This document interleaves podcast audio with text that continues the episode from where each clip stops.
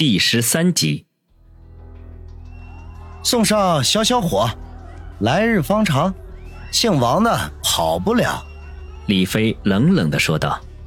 宋胖子一跺脚，咬牙切齿的说道：“他妈的，刚才杨思思喝的那杯酒，老子加了料。哎呀，白白便宜那臭小子了。哎呦我操，呀，痛死我了！那个谁，赶紧的帮我把掉的牙找着。”说着。他又捂着腮帮子鬼叫起来，在场的众人看着暴跳如雷的宋奎，都是一脸的无奈。王宇开着出租车离开春城的红灯区，一头扎进了夜幕当中。虽然安全的离开了辉煌 KTV，可是他不敢保证宋胖子会不会找人追来报复，还是早早的离开是非之地为妙。直到车子上了三环路，王宇才大大的松了口气，有些歉意的说道：“杨思思，真对不起啊，这么一来，没准把你工作都给丢了。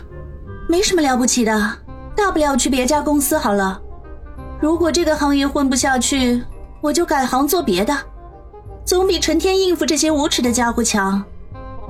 今天，多谢你来救场，不知不觉的。”又欠了你一个大人情。杨思思酒意上涌，光洁的额头上冒出来细密的汗珠来，脸上带着一抹红晕，无所谓的说：“嘿，小意思，多请我几顿饭就好了。”王宇无耻的说道：“就不怕我再坑你啦？”杨思思似笑非笑的看着他说道。王宇干笑两声，不置可否，联想起两次的事情。都是因为杨思思的美色引起的，感叹一声，由衷的说道：“职场里的美女还真不容易啊。不过你说的没错，三百六十五行，行行出状元。比如像我这个开出租车的，自由自在的也挺好。如果不坚持原则，那就容易得多。嗯，可惜我不是那样的人。”杨思思悠悠的叹口气，脸上更红。眼睛水汪汪的，就像蒙上了一层雾气，把王宇看得小心肝啊一阵乱跳。哎，王宇，你打架好厉害啊！一个人可以对付那么多人，感觉就像拍电影似的。杨思思吐了口气，用白皙的手掌擦了一把额头上的汗珠，称赞道：“嘿，也没什么，就是以前在部队跟一个前辈学来的。”说起身手，王宇不禁有些自鸣得意。跟你说，这打人就得打脸，一下子就把气势给他打下去了。啊，这也行？杨思思一阵的无语。到了花园小区杨思思家楼下，王宇亲自把杨思思送到八楼的家门口。杨思思翻出钥匙来开门，王宇就感觉到一阵的尿急，有些不好意思的说：“杨思思。”能借用一下卫生间吗？有点急。嘿，好。杨思思轻声的答道，脸上比先前更红了，呼吸听起来也十分的急促。打开门，王宇粗略的扫了一眼，杨思思的家是一室一厅，收拾的十分整洁，卫生间的位置一目了然。因为内急，也没有留意杨思思的表情，就直接向卫生间去了。舒舒服服的放完水，王宇感觉到一阵的畅快，这才仔细的打量起卫生间的布局。距离马桶一步远的地方，就是一个小浴缸，一条半透明的纱帘挡着。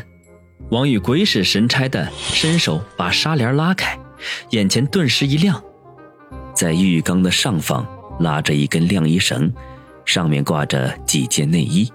嘿嘿，王宇扫了一眼，自己都觉得有点不好意思，赶紧把目光收了回来。他虽然有一点点闷骚和好色，可是却不是变态。喂，怎么去了这么久啊？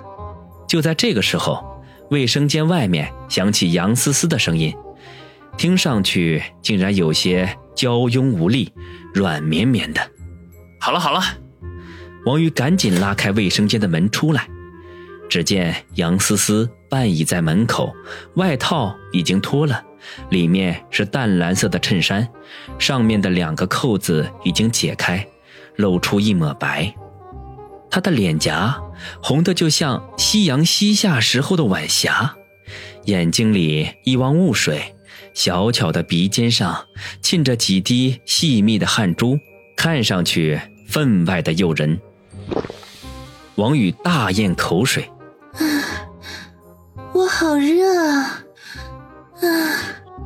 杨思思全身都散发着逼人的热浪，似乎将整个房间里的温度都因此而提高。她的声音软得像棉花，甜得像蜜糖，从湿润的红唇里吐出，使人全身都产生酥麻的感觉。杨思思。王宇觉得心猿意马，恨不得一下子扑过去，可是他却努力地克制自己，不要胡来。杨思思忽然变成这样，显然是有些蹊跷。王宇，我怎么这么热啊？啊，热死了！啊啊！杨思思的眼神越来越迷离。嘴里说着，却已迫不及待的去解开衬衫的纽扣。杨思思，不要胡来，你被下药了。王宇稍加思索，就猜出了其中的关键，一定是先前杨思思在辉煌 KTV 喝的酒水里被下了某种药物，当时没有发作，现在开始了。怪不得那个死胖子想方设法要留住杨思思，不允许离开呢。这帮下三滥！王宇不禁怒骂了一声。可惜现在杨思思根本听不进去他的话，几下就将衬衫的扣子解开了。真要命！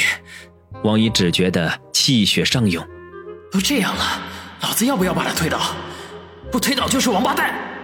他心里的小恶魔觉醒了，再也不犹豫，一下子冲过去，将杨思思一把抱起。直接走到客厅里，将怀里的大美妞狠狠地丢进松软的沙发上。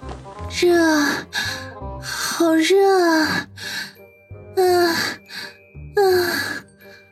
杨思思不停地喊着热，身子像蛇一样扭动着。王宇此刻已经完全陷入到了疯狂迷乱的境界里。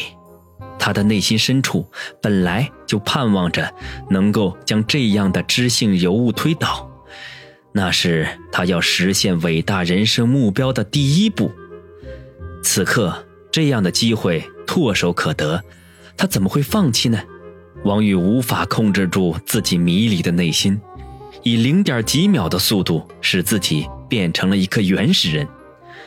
他几乎用跳跃的方式扑到了杨思思的身体上，两个人一瞬间都陷进了沙发里，使沙发都跟着发出一阵痛苦的抗议声。啊，坏蛋，人家，人家还是第一次呢，我，我想要留给最爱的人呢，啊。杨思思迷迷糊糊的说着：“我在干什么？我这是趁人之危啊！王宇，你个混蛋！你的原则呢？你的人品呢？难道你要用这样的方法开启你伟大人生目标的第一步吗？你和那些纨绔弟子有什么不一样？”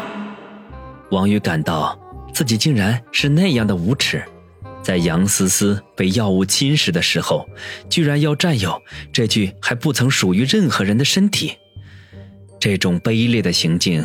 不正是他一直厌恶的吗？王宇长长的吐了一口气，睁开了杨思思八爪鱼似的手脚，眼神里变得一片清明。就算要得到这令人垂涎欲滴的身体，那也是要在对方心甘情愿、两情相悦的情况下，而不是在此刻呀。他混乱的心绪渐渐的平静了下来，一言不发的将衣服穿回，对着沙发上杨思思的百般媚态视而不见。穿好之后，他将杨思思抱起，送进了卧室，又去卫生间用凉水浸湿了手巾，为他降温。如此反复，足足折腾了一个钟头，杨思思才在极度疲惫中沉沉睡去了。王宇疲惫地瘫坐在沙发上，感觉从来没有的虚弱乏力。看看时间，已经是凌晨四点多了。窗外的天空露出晨曦的清冷。唉，还好，关键时刻把持住了。王宇自嘲的一笑，躺在沙发上，渐渐地沉入到梦乡里。鼻子还依稀能闻到杨思思身上那种天然的味道，并不是每一个美女都有这样令人沉迷的味道。